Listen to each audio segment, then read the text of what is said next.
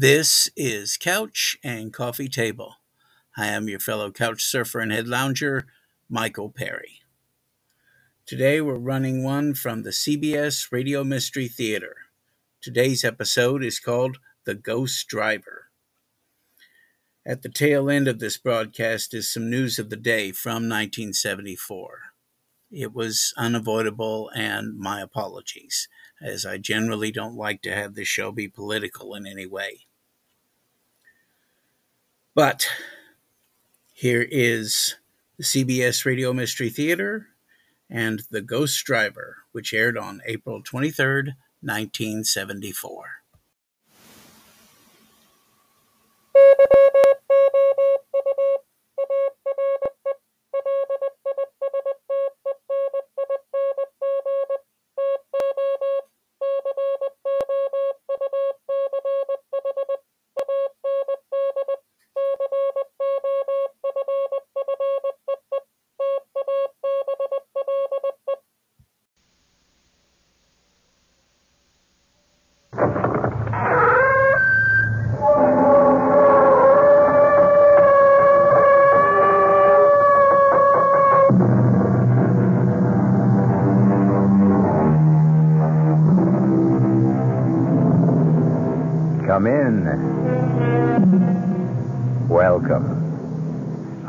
I'm Marshall.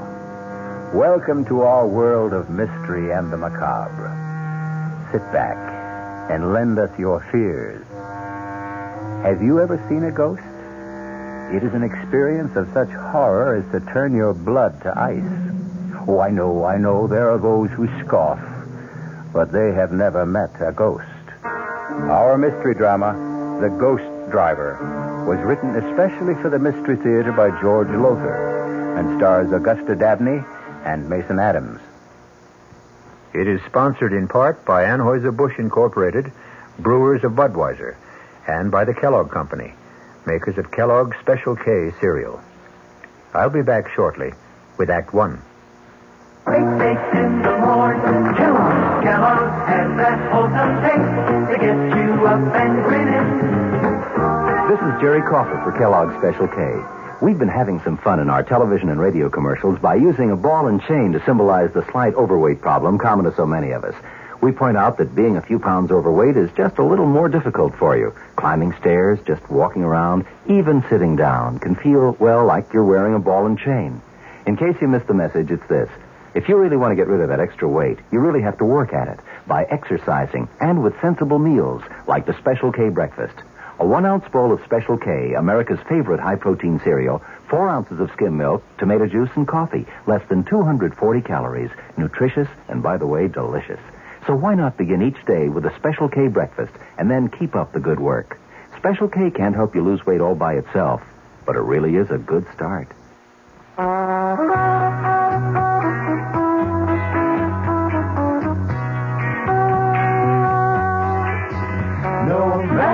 What you're saving for, that's what Suburban Savings for Suburban. Suburban Savings offers you an easy way to borrow without touching a penny in your regular savings passbook account. Just let Suburban loan you the money. It's called Suburban Savings Passbook Loan. You can borrow up to 90% of the total amount you have on deposit at reasonable rates, and you can pay off your loan at your convenience. When your loan is repaid, you still have all of your savings intact, plus interest. So if you need money, why not take a loan from Suburban without touching your savings? Suburban Savings Passbook Loan in New Jersey at Bayonne, Edgewater, Elmwood Park, Emerson, Hackettstown, Morris Plains, Nutley, Paramus, and Sparta.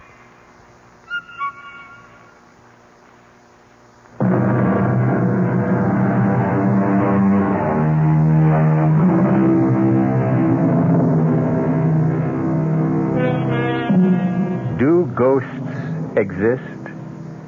Mel Stout doesn't think so. But his wife Liz feels differently. If it had been up to Liz, they'd never have bought Gormley Lodge on top of Manitou Mountain in Colorado. Why? Because according to local legend, the former owners, the Putnams, had been sent crashing to their death by a ghost driver who came at them head on.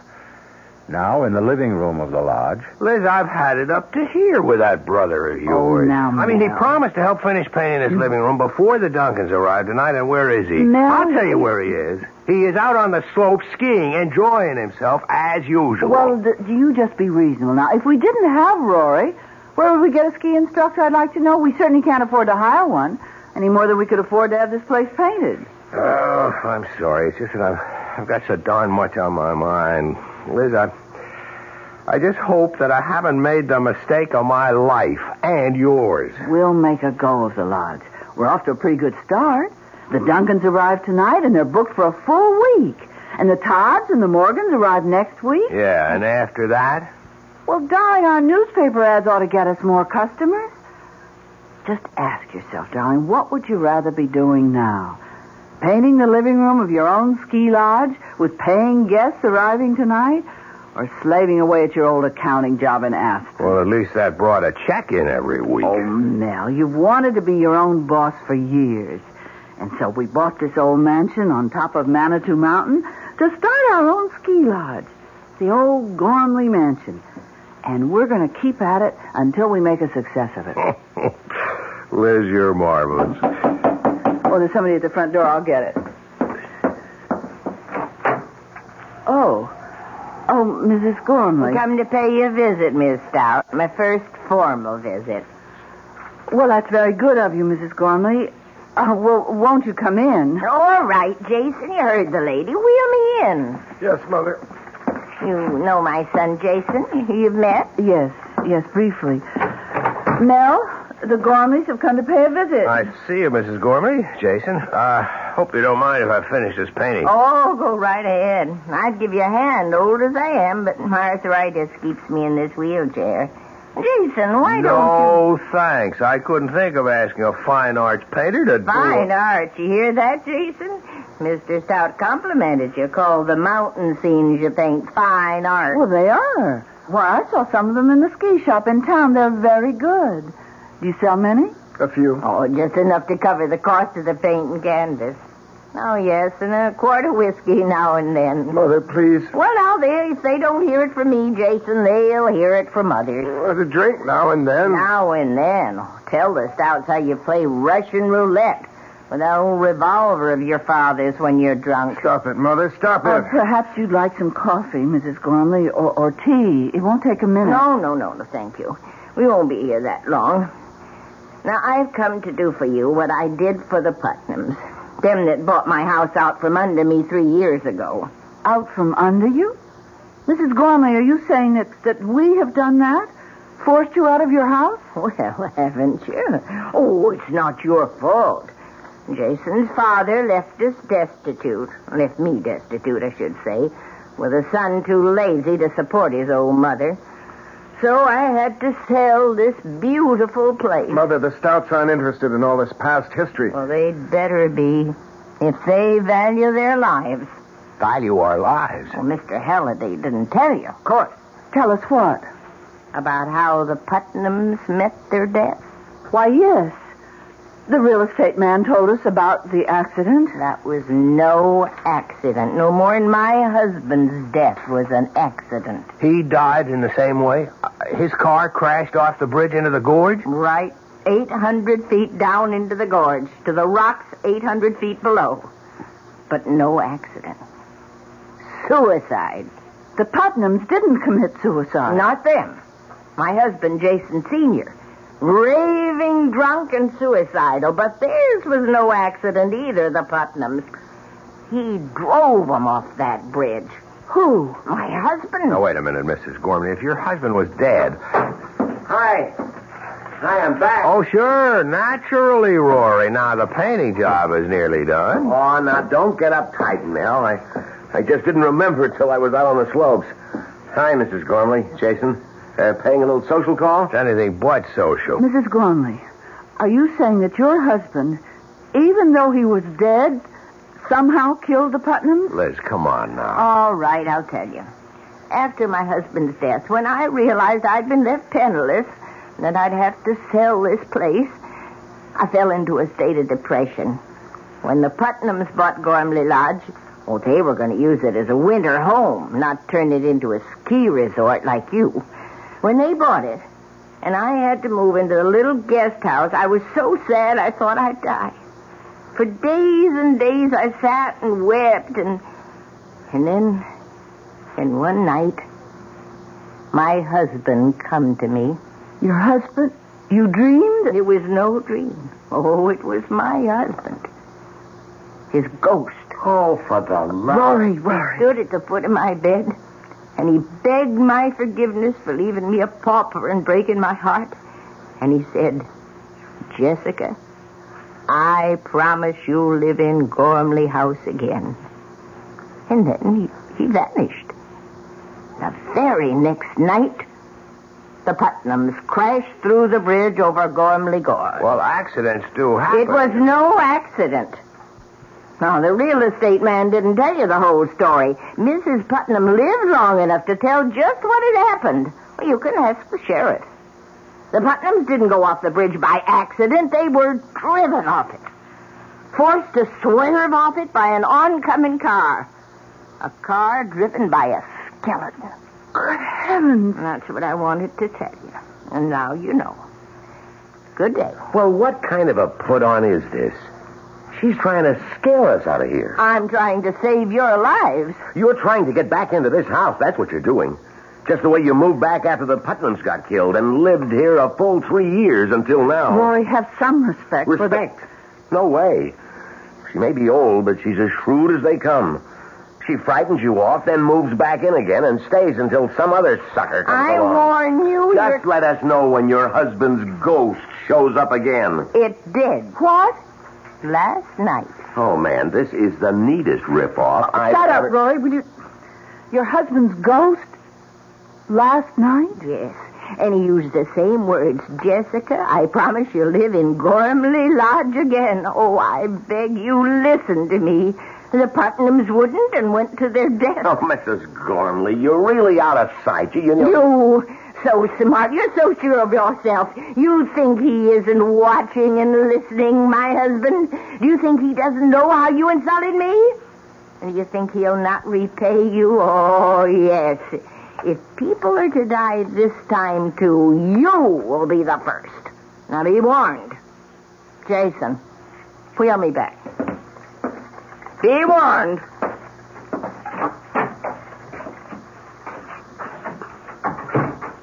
Rory, you shouldn't have talked to Mrs. Gormley like that. You didn't spring for that crazy story, did you? I don't know.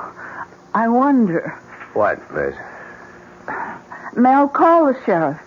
Find out if Mrs. Gormley's telling the truth. Oh, come on, Liz. I look like a fool. Anyhow, I've got to finish this paint job. What? Liz, you're not... I must find out. Suit yourself. You always do.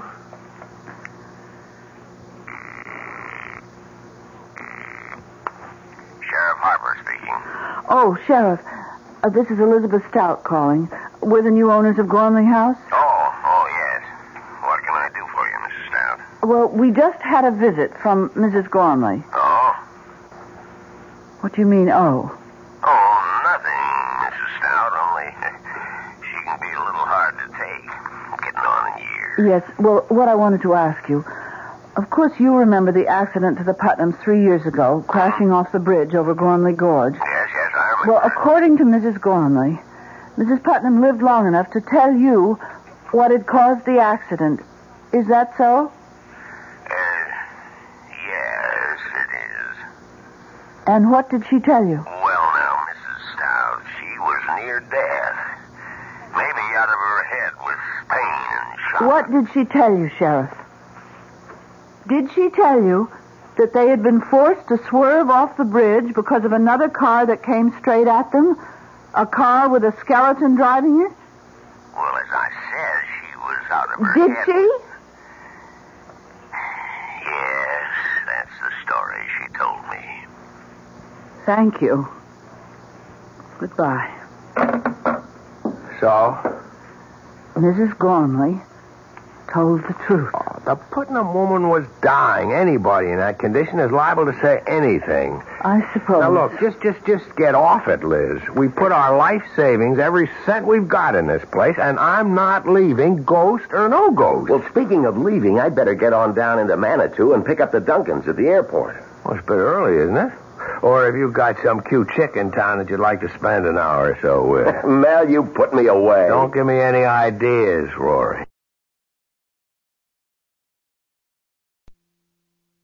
Well, it's a bit early, isn't it? Or have you got some cute chick in town that you'd like to spend an hour or so with? Mel, you put me away. Don't give me any ideas, Rory.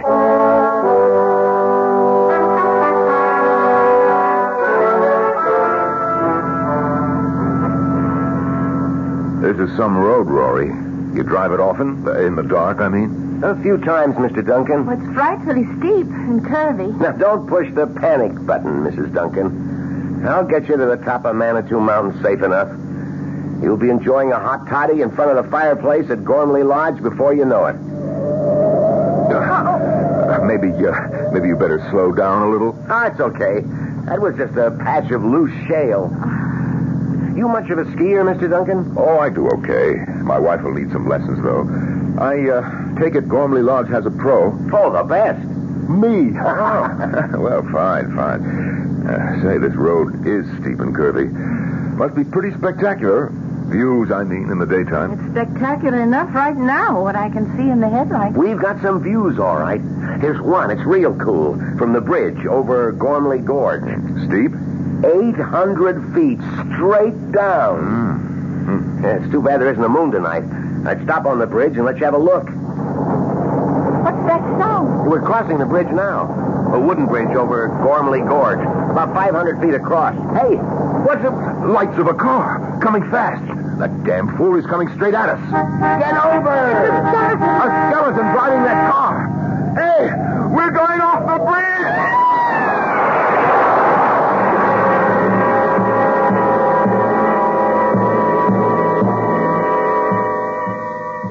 I'll be back shortly with Act Two. If you have the nerve to return, that is. Hello, Fox. It seems like only yesterday that I was a little girl tasting porridge. You know, this one's too hot. This one's too cold. And now I conduct taste tests on diet drinks. And there's one I must tell you about. Sugar-free diet 7-Up. It has a fresh, natural, delicious taste. It drives my taster meter crazy. Sugar-free diet 7-Up. this one's just right. Hey, Mom, what's for dinner? Hey, Mom, what you got? How about a no-cook dinner for a change? Serve a delicious spread of sliced meats, cheeses, salads, and crisp rolls from ShopRite's appetizer counter. You'll love the freshness, the fine quality, and the pleasing variety. This week's best buys are ShopRite freshly sliced chicken roll, half pound, 69 cents. Imported Switzerland Swiss cheese, half pound, 89 cents. ShopRite liverwurst, 99 cents a pound. Fresh macaroni salad, 39 cents a pound. So relax. Pick up a ready-to-eat dinner at the ShopRite appetizer counter. She loves the family. She wants the best. She does all that she can do. She lets ShopRite do the rest. Hey, Ma, what's for dinner? ShopRite has the answer. Hello, AAMCO. My automatic transmission just got uh, automaticing. I was wondering, do you service Chevrolet? Do we service those sensational Chevrolets? Ma'am, AAMCO has serviced over 3 million automatic transmissions of all kinds. Nearly 900,000 Chevrolets alone. Ooh. Do we service Chevrolets? George, pitch pipe, please. Chevy Nova and Impala and the Bel Air and Camaro and the Chevy True. Oh, my. Yep, we know know 'em. Every Chevrolet automatic make and model on the road today, from the oldest Biscayne to a bright, spanky Caprice. Uh, by the way, what sort of Chevy did you say you had? A Chevy Mustang. Well, no matter. Nobody knows your automatic transmission better than AAMCO. Double A, MCO. There are over 500 AAMCO centers coast to coast. Consult your yellow pages for the AAMCO center nearest you. Double A M C O. AAMCO. This is WOR New York and RKO General Station.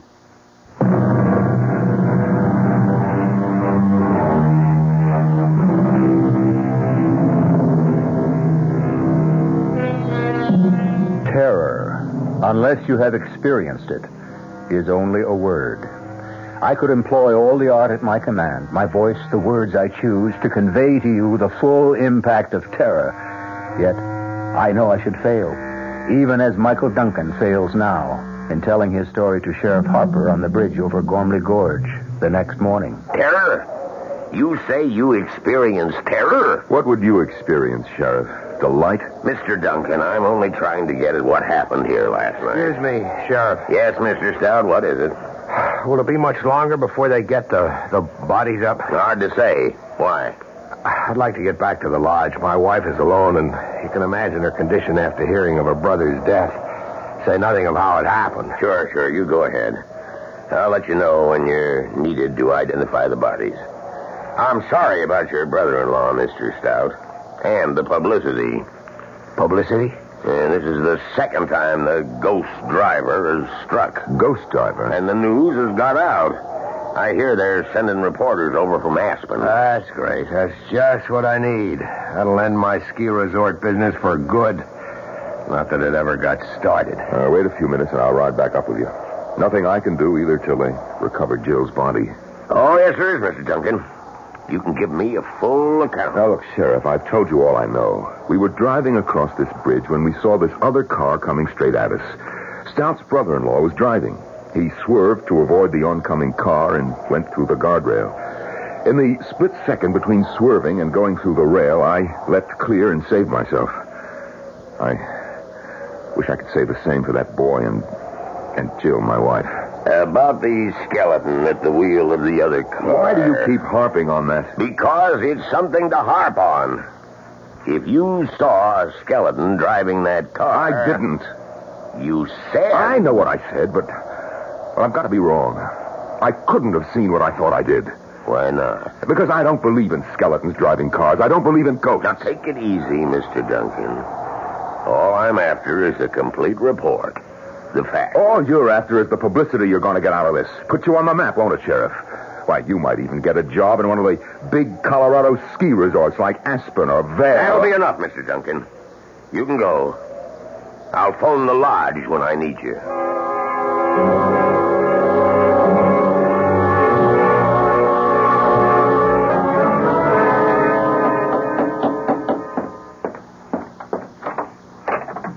Mrs. Gormley. Well, invite me in, Miss Stout. Oh, y- yes, of, of course. Uh, yes, I'm. Well, I'm surprised to see that you're not in a wheelchair. Oh, it depends on how bad my arthritis kicks up. Sometimes I can walk with a cane, like now. I see. Is your husband home? No, he's down at the bridge with Mr. Duncan. Oh, the fellow whose wife got killed, huh? Yes. Well, I'm sorry about that. Sorry about your brother, too. Even though he asked for it. Mrs. Gormley, I, I, I, Your I just brother's can't talk dead about it. because he wouldn't listen. He wouldn't heed my warning. Now you listen, child. You heed my warning. Make your husband listen and take warning too. You leave this place. Leave it today. Don't think I wouldn't. We wouldn't if we could. But we can't. All our savings are tied up in Gormley Lodge. Oh, listen to me, listen. Now, my dead husband came to me again last night. And he promised me again I'd return to this house. You love this old house, don't you? Well, it was my life. You're a woman. You understand how that is. Yes. I came here a bride 40 years ago. Jason, Senior, that is. He was just starting his career as a painter. Jason, my son, was born here. There was another child, a little girl. She died here. No, this house isn't made of wood and stone. I'm sorry. I'm so sorry. Oh. Oh, I think they've come back. Yes. My husband and Mr. Duncan are back. I'll go then. Oh, well, Mrs. Gormley, I'm going to put some coffee on. You stay. Have a cup. No. I can't bear to go on looking at people who I know are going to die. What's this? Die? Who, who who's going to die now? You are, Mr. Stout. You and your wife. If you don't heed my warning and leave as soon as possible. Now, what's all this, Stout? Who is this woman? Jessica Gormley used to own this place. Oh, the woman you told me about. The one who claims her husband's ghost visits her. I don't just claim it, it's true. Who are you? My name's Michael Duncan. Oh, yes, yes. The one whose wife went to her death in the gorge last night. Well, you take my advice, too. You leave here. Leave as fast as you can. How about a drink, Stout? Oh, so you two won't listen. The ghost driver killed your wife last night, and yet you won't listen. Well, let me warn you once and for all. You... What was that? A shot. It was a gunshot. Jason! Oh, it's happened. He's killed himself. Oh. She's fallen. Liz, help her up and keep her here. Duncan, you come with me.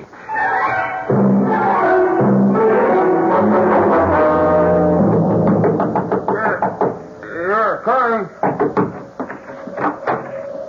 Yeah, Mr. Stout. What do you want? Oh, you're okay, Jason. We heard a gunshot. What of it? Well, we've heard of you and your little games like Russian roulette, and we thought that, That you. I'd shot myself? No such luck. Come in if you want to. Oh, the, uh, the gunshot we heard. I fired it. Deliberately. You fired that shot deliberately? You ask a lot of questions for someone I haven't even met. It's Mike Duncan. He and his wife are to be my first guests. It was his wife who got killed last night. Oh. I'm sorry. How did you escape? Flung myself from the car just before it went through the guardrail. Well, you'd better keep an eye out for the old man's ghost. He'll be after you. Uh, Mr. Gormley, I don't believe in ghosts. Now, why did you fire that revolver? What business is it? All right. I'll tell you. You'll think it's nutty. I'm sure. I've been playing Russian roulette with this gun for years, ever since my father died. And I always win. Or lose, depending on how you look at it. And how do you look at it, Jason? I give it to you straight, Mr. Stout. I want to lose. For years now, I've picked up the gun like this. Oh, no, not every day. Maybe once a week. Once every other week. Whenever the mood comes on me. And I put it to my temple. Like this. Wait a minute. Don't worry. Gun's empty. I haven't put in a fresh bullet yet. You see, the reason I deliberately fired that bullet I had in this gun was to find out if the thing was a dud. It wasn't. Too bad. May I shake your hand, Mr. Duncan? You're the first man I've ever met who says what he thinks. You want to kill yourself? Go ahead. I like you. You do speak your mind. And now, gentlemen, if you'll excuse me, I've got to get back to this painting of mine. By the way, what do you think of it? Pretty lurid, isn't it? That's just the right word for it, Mr. Stout. See? There's the car swerving and crashing through the bridge. The oncoming ghost car with the skeleton at the wheel. All in flaming color. I knock out one an hour. I slap a frame on it and I sell it in Manitou for 20 bucks. So excuse me, will you? Business is going to pick up, thanks to last night. And I want to be ready to supply the demand.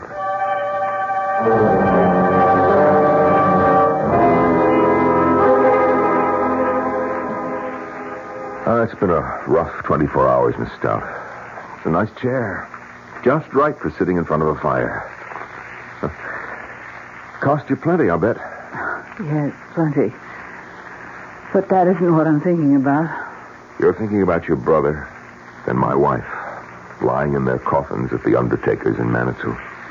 Yes, and also that even a small village like Manitou has an undertaker. Birth, death, taxes. The only sureties in life, Mrs. Stout. Liz.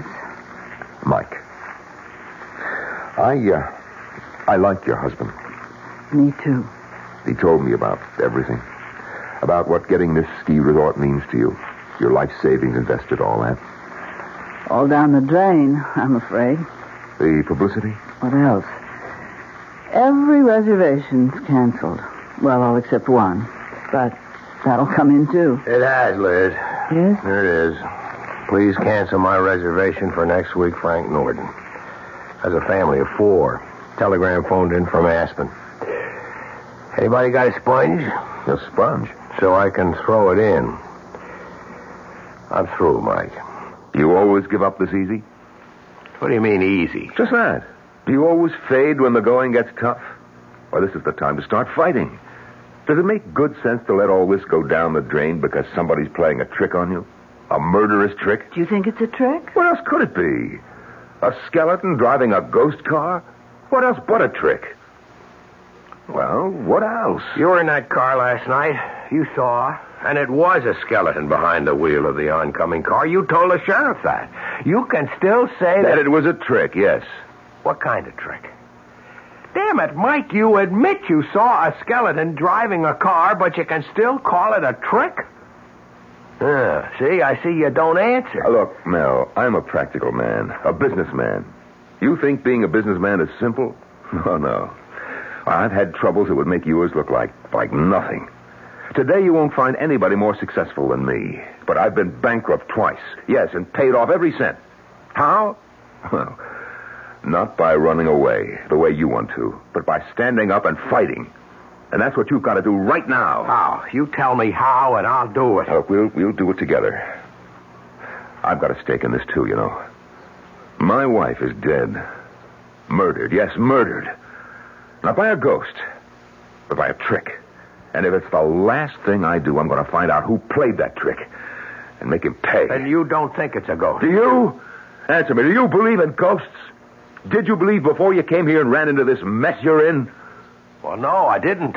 Then why start believing now? Ha! Ghosts, my foot. Mel, this is a trick. Somebody wants to stop you from turning Gormley Lodge into a ski resort. And if you ask me, it's the Gormleys. One or the other or both is behind all this. Or that sheriff down in Manitou. The sheriff? Oh, Mike, you don't really think that the I don't know what to think, Liz. All I know is that somebody's behind this, and those are the three likeliest suspects. Now, look, I'm I'm no Sherlock Holmes, but I've got a brain, and I've got guts, and and well, my wife is dead, my my Jill. Well, I, I'm just going to find out who killed her. That's all.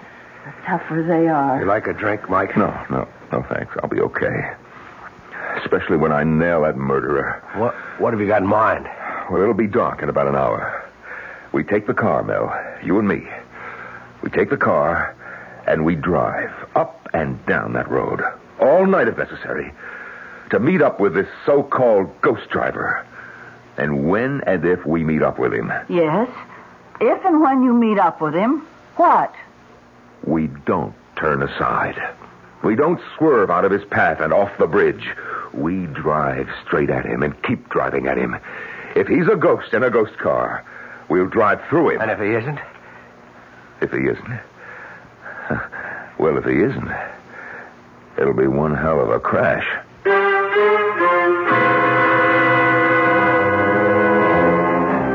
You, you out there listening, what would you do? If you were Mel Stout, would you accept Mike Duncan's challenge? I'll be back shortly with Act Three. Ever see a beer drinker pour his beer real easy down the side of the glass? Maybe you do it yourself. If so, the Budweiser Brewmaster thinks you're missing something, especially if you're a Budweiser drinker. You see, Bud is brewed, so it will kick up a healthy head of foam. Exclusive beechwood aging and natural carbonation make it a lively brew. Well, anyway, pouring Bud plunk down the middle of the glass helps bring out the best in that clean white Budweiser foam and real beer aroma. It also helps you get the full benefit of a taste, smoothness, and drinkability you'll find in no other beer at any price. Remember, brewing beer right does make a difference. Next time, pour that Budweiser right down the middle and see for yourself. Anheuser-Busch, St. Louis.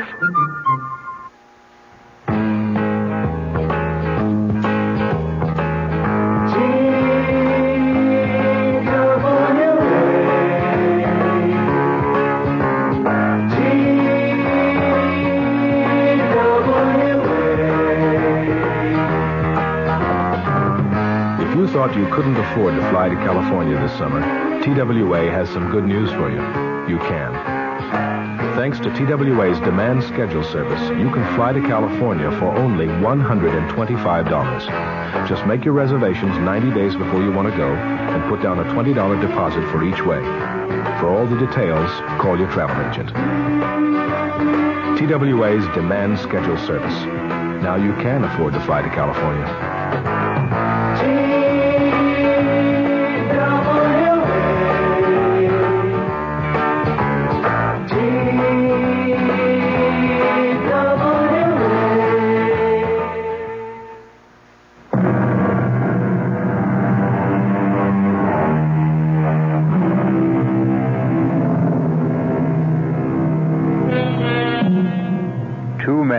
Now driving the twisting, precipitous mountain road that leads to Gormley Lodge.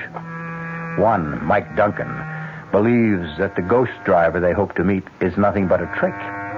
Mel Stout, his life savings, every penny at stake, has had no choice but to go along.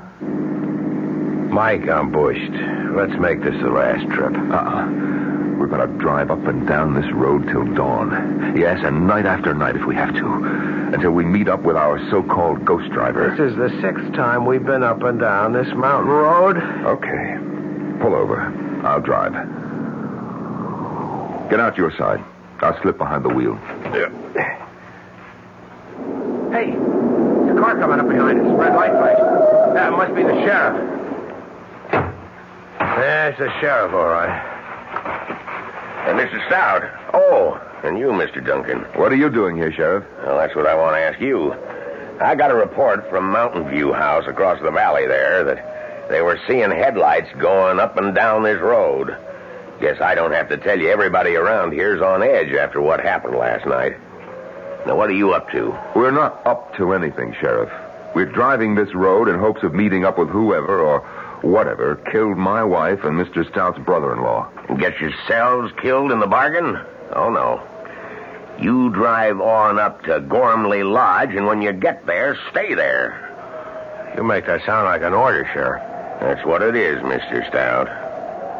Well, I, I guess we better do like he says, Mike. I don't think so. Oh, you don't? No, I don't. This is a public road. We've got a right to be on it.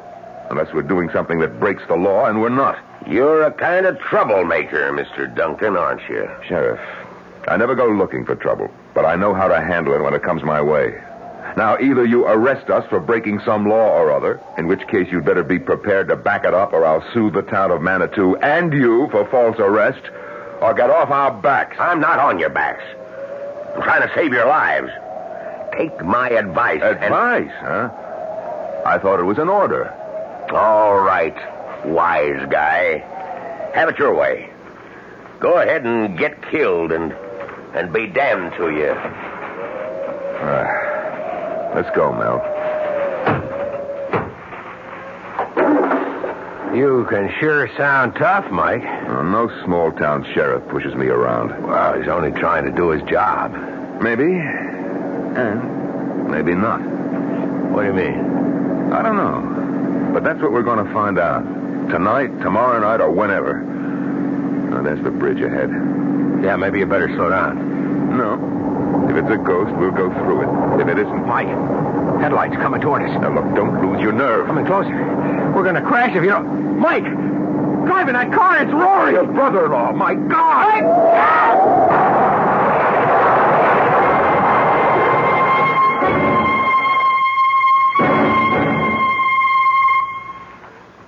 Mel, Mike, I can't believe it. Can't believe it myself, Liz. Not only what we saw, but getting out of it with our lives. The fates were with us, Mel. I, I lost my nerve. I have to admit that. I just couldn't keep driving straight at that that awful thing coming toward us. I, I couldn't help myself. I, I swerved at the last second. Well, thank God we hit that stanchion instead of going off the bridge. Rory driving the other car. It's impossible. Rory's dead. We're burying him tomorrow. Rory's dead, that's for sure. But it was Rory driving that car, that's for sure, too. Then, then ghosts do exist? Mel? Yes, huh? After the funeral tomorrow. Let's get out of here. Let's go away from this place as fast as we can. And go where? Oh, back to Aspen, of course. Liz, we're broke. We haven't enough dough left for a motel room. Where would we stay? How would we live? Uh, Mel, I, I, I didn't know things were that bad for you. Putting this place back in shape cost me just about every penny I had. Well, look, uh, would a loan help? You, you'd be willing to. Oh, sure. I like you two, and, well, the way things turned out, we've gotten to know each other real fast, practically friends. So, well, if you can use a loan. That's generous of you, Mike. it is. It is generous of you, Mike, and I appreciate it. But no, thanks. What'll you do? Do what you said I ought to do. Fight this thing.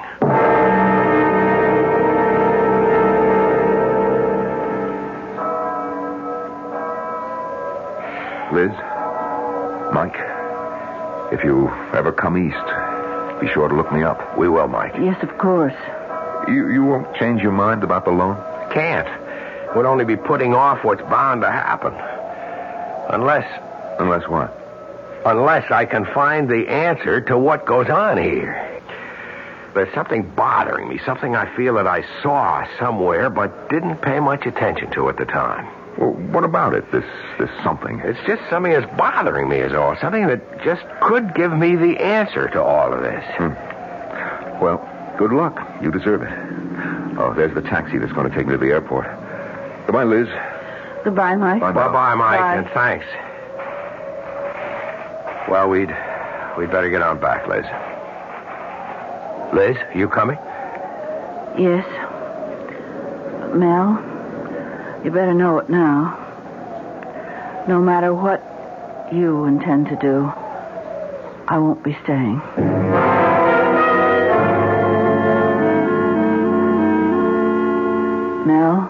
We've got to face the facts. Buying this place was a big mistake. I admit it now. But there's no sense in crying over spilt milk. What's done is done. So, darling, let's just turn our backs on it, walk away from it, and start again. Start what again? The treadmill of office work? The dreary day-to-day monotony of auditing accounts, toting up figures? I can't bear to go back to that kind of life. I have got to make a go of this. I don't have any other choice. But is it worth your life? Ghost or no ghost, Mel, it's killed four people. It would have been six if you and Mike Duncan hadn't been lucky enough to hit that stanchion. And it will be six if you insist on driving that road again tonight. Six? How, how, how do you make it six? You don't think I'm going to let you do it alone, do you? But at the funeral, you said that you said that, that you weren't even going to stay. Because I hoped that would change your mind. But it hasn't. So you see, I have no choice either.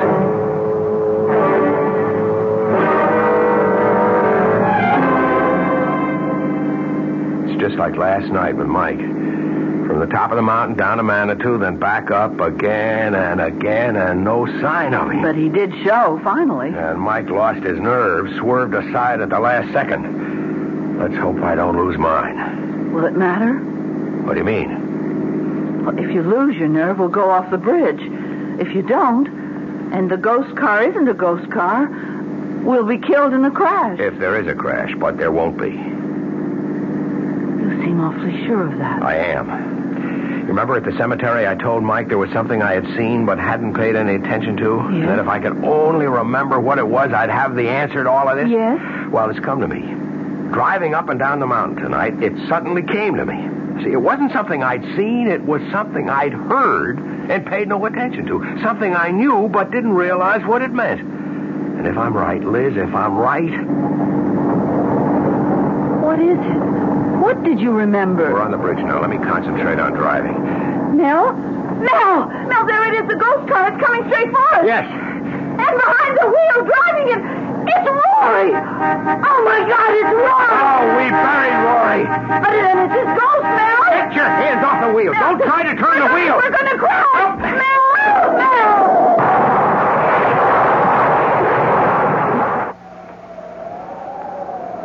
Mel? What? What? This time he swerved and he went off the bridge, just as I knew he would. How? How did you know? Later, Liz. Right now, we better get up to the lodge and phone the sheriff.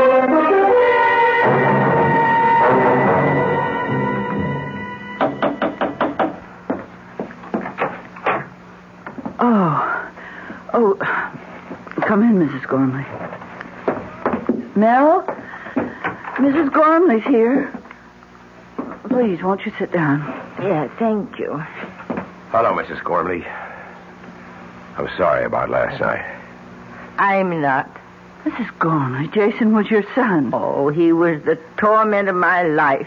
Every day I lived. Of course, I'm sorry he's dead, but uh, I can only be glad it's over for me. Did you know that your son was the ghost driver? I suspected, but I was never sure. You see, it was Jason who wanted to go on living here in this house far more than I did. Oh, you can understand. He was born here. He grew up here. Started his painting career here in a fine, big studio upstairs. Tragic. Just tragic. Even more tragic if it hadn't been for you. How did you come to know? What made you realize that my son was the ghost driver? A gunshot. A gunshot? The shot he fired to see whether the bullet he used for playing Russian roulette was live or not. Well, I don't, I don't follow you. You see, something kept bugging me, Mrs. Gormley, but I, I couldn't nail it down because I kept thinking it was something that I'd seen. But then suddenly I realized it wasn't something I'd seen, but something I'd heard. That gunshot. I, I still don't. it, it, it got me to thinking about Jason playing Russian roulette, playing with life and death. And that got me to thinking a step further. Sure, Russian roulette. Only a fool or a would-be suicide would play it. But the fact remains that the odds are in his favor. Every time Jason spun the barrel of that gun and pulled the trigger, the chances were five to one against firing the bullet. Oh, but, but what was the connection between that and, and the ghost driver? Driving a car straight at another car is just another form of Russian roulette. Ah, yes, I see. Well, Sheriff Harper came to see me, and he said Jason was wearing a mask, a paper mache mask of your brother's face. Yes, and it wasn't a very good likeness of my brother, but it didn't have to be. It looked enough like him to fool you when you saw it under those awful conditions. The night and the headlights and and the car coming straight at you. Fear did the rest. There must be another mask, the skeleton face. Oh, there is. We, we, we searched the studio and we found it, Sheriff Harper and me. Yeah, well, it's all over. Jason's at peace at last. God knows I soon shall be. Well, good day. Funny, though. What, Mrs. Gormley? Well, we've searched and we've searched, but we couldn't find a mask of my husband's face. What made you think there was one? Well, you see, when I heard about the masks, I thought it must have been Jason who came and stood at the foot of my bed, not my husband's ghost. But if it wasn't Jason, who was it? What was it?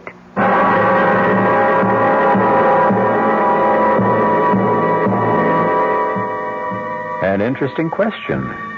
What was it indeed? I'll be back shortly. Hi, Ms. Goldilocks here. Professionally taste testing diet drinks can be very difficult, but I've just had to bear with it. Then I found sugar-free diet 7-Up. It doesn't taste like other diet drinks. It's fresh, light, natural, delicious. Sugar-free diet 7-Up tastes so good that I've taste tested it hundreds of times, and each time I've given it my seal of approval. Yes, this one's just right. Introducing the greatest taste to come out of your toaster since Samuel Bath Thomas baked his original English muffins in 1880. Thomas's new onion English muffins. Little bits of real onion blended into Thomas's original English muffin recipe create a tangy taste that makes everything fantastic, like burgers and cream cheese and cold cuts. Even butter tastes better. Thomas's new onion English muffins. The greatest new taste since 1880. Thomas's promises. Hey, Pat, how tall do you think she is? 300 feet if she's an inch, Luigi, and a fine lady she is. The year 1886. While most New Yorkers were enjoying their first look at the Statue of Liberty, a few were enjoying their first taste of Thomas's bread and discovering it was every bit as delicious as Thomas's English muffins. Today, there's still never been a lady to equal the lady, or a bread to equal Thomas's protein, whole wheat, and white bread. Thomas's promises. Here's news from Queen Elizabeth II. Now you can sail to Europe on Queen Elizabeth II and fly home free. I'll repeat that. Sail to Europe on Queen Elizabeth II and fly back to New York free. She reaches Europe in five luxurious days. You have ample time for touring because you fly back. Meals and entertainment on board are included. A whole new crowd of people are discovering Queen Elizabeth II because she's affordable and she's fun. She has nine bars, four swimming pools, three nightclubs, a discotheque, a gymnasium, a sauna, a casino, and three of the finest restaurants in the world. Sail first class grades A to H and fly home free. Sail tourist grades L to Q and S to U and fly home half fare.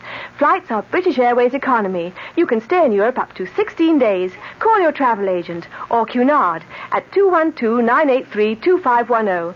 Sail to Europe on Queen Elizabeth II and fly home free. Great ships of British registry since 1840.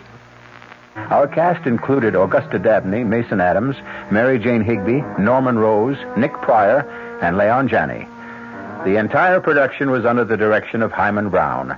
Radio Mystery Theater was sponsored in part by new sugar-free diet 7-Up. This is E.G. Marshall inviting you to return to our Mystery Theater for another adventure in the macabre. Until next time, pleasant dreams.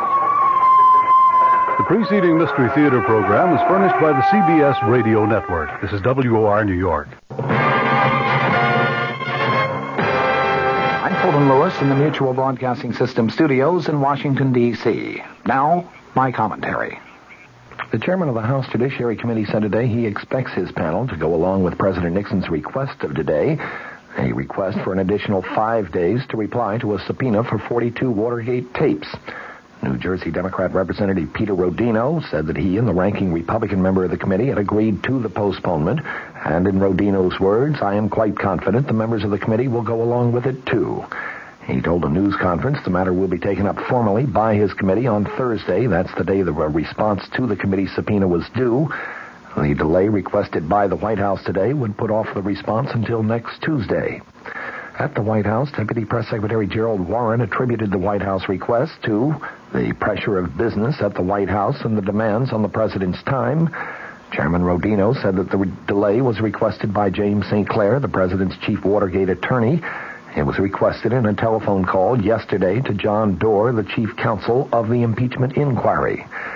The chairman said that he and Representative Edward Hutchinson of Michigan, the ranking Republican member of the committee, instructed Doar to ask St. Clair why at least some of the subpoenaed material could not be furnished on Thursday. St. Clair told Doar that the president wanted to review all of the material at once before sending it to Capitol Hill. Rodino said St. Clair, though, gave no assurance that all of the subpoenaed material would be given to the committee. Asked about reports of the White House plan to give the panel transcripts rather than tapes, Chairman Rodino replied transcripts would not be satisfactory.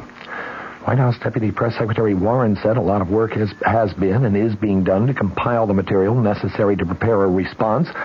The president himself has spent many, many hours reviewing the response and has determined that he would like some extra time to review the response in its entirety. Warren would give no clue as to the likely nature of the eventual reply to the subpoena. He said only the president has not finally decided on the form and content of the response. Asked if the request for a delay might not be considered inconsistent with repeated White House calls for a speedy resolution of the impeachment question, Warren said, quote, it is consistent with our position and with the President's position to deal responsibly with the House Judiciary Committee, and that is what we are doing. Back on April 11th, the committee voted 33 to 3 to subpoena the tapes that it had been seeking since Feb- February. The President also faces a second subpoena. That one has a May 2nd deadline. That one is for additional tapes and other materials that are being sought by Special Watergate prosecutor Leon Jaworski. Asked if the president might not also seek an extension of the May 2nd deadline, Warren said today, I know of no such requests. Now, this. What has Sheraton done for you lately? What has done for you now? Next time you travel to Canada for business or pleasure, you'll find 20 sparkling Sheraton hotels and motor inns coast to coast, from Quebec to British Columbia. What has Sheraton done? In Toronto, the new Four Seasons Sheraton has a five-story waterfall right in the lobby. In Vancouver, there are two new Sheratons. And for a reservation at any Sheraton, call 800-325-3535 or have your travel agent call. That's 800-325-3535. That's what Sheraton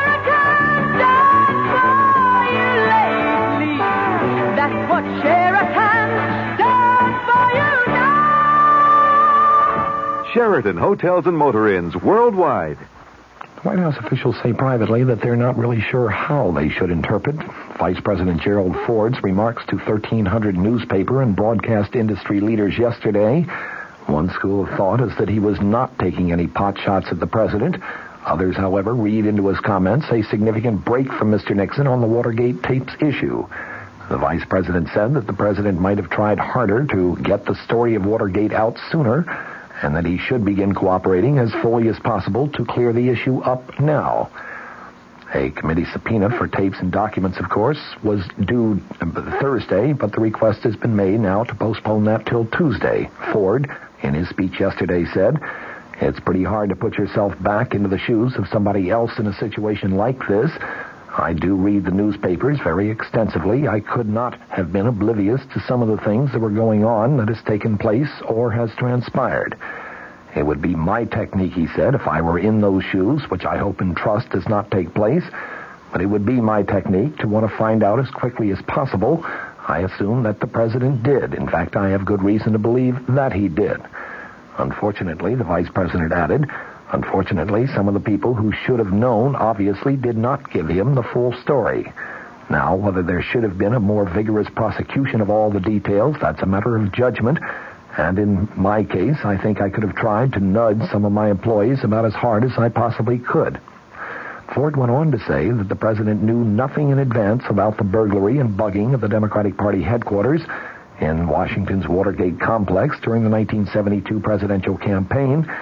The vice president also said that he is confident that the president had not committed any impeachable offense under the Constitution.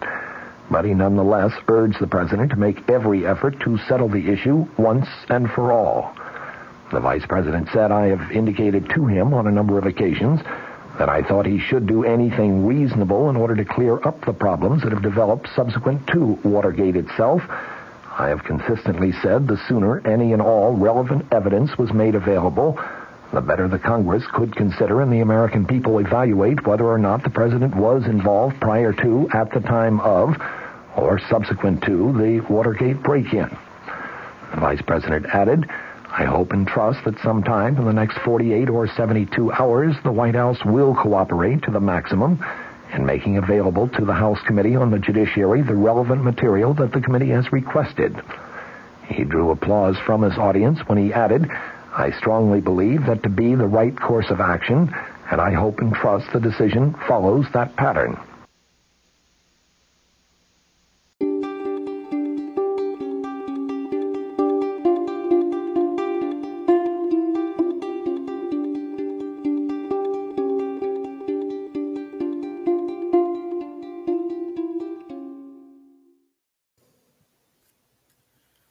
Okay, that's going to wrap it up for this episode. We appreciate you stopping by and listening in with us here on the couch, and we hope you'll continue to come back. If you enjoyed this episode, please check out some of the other episodes we have to offer, as well as new episodes, which are uploaded every Monday and Wednesday. We are listener supported, as we have always been by you, the listeners. We thank you all for your support. Starting in November, we will be moving primarily to Friday only for our shows and podcasts, and we hope that you'll tune in for that. Uh, coming up Wednesday, we have another exciting episode, we, we believe, uh, to present to you, and we hope that you'll tune in for it. But until then, this has been Couch and Coffee Table. Until next time, be good to yourself.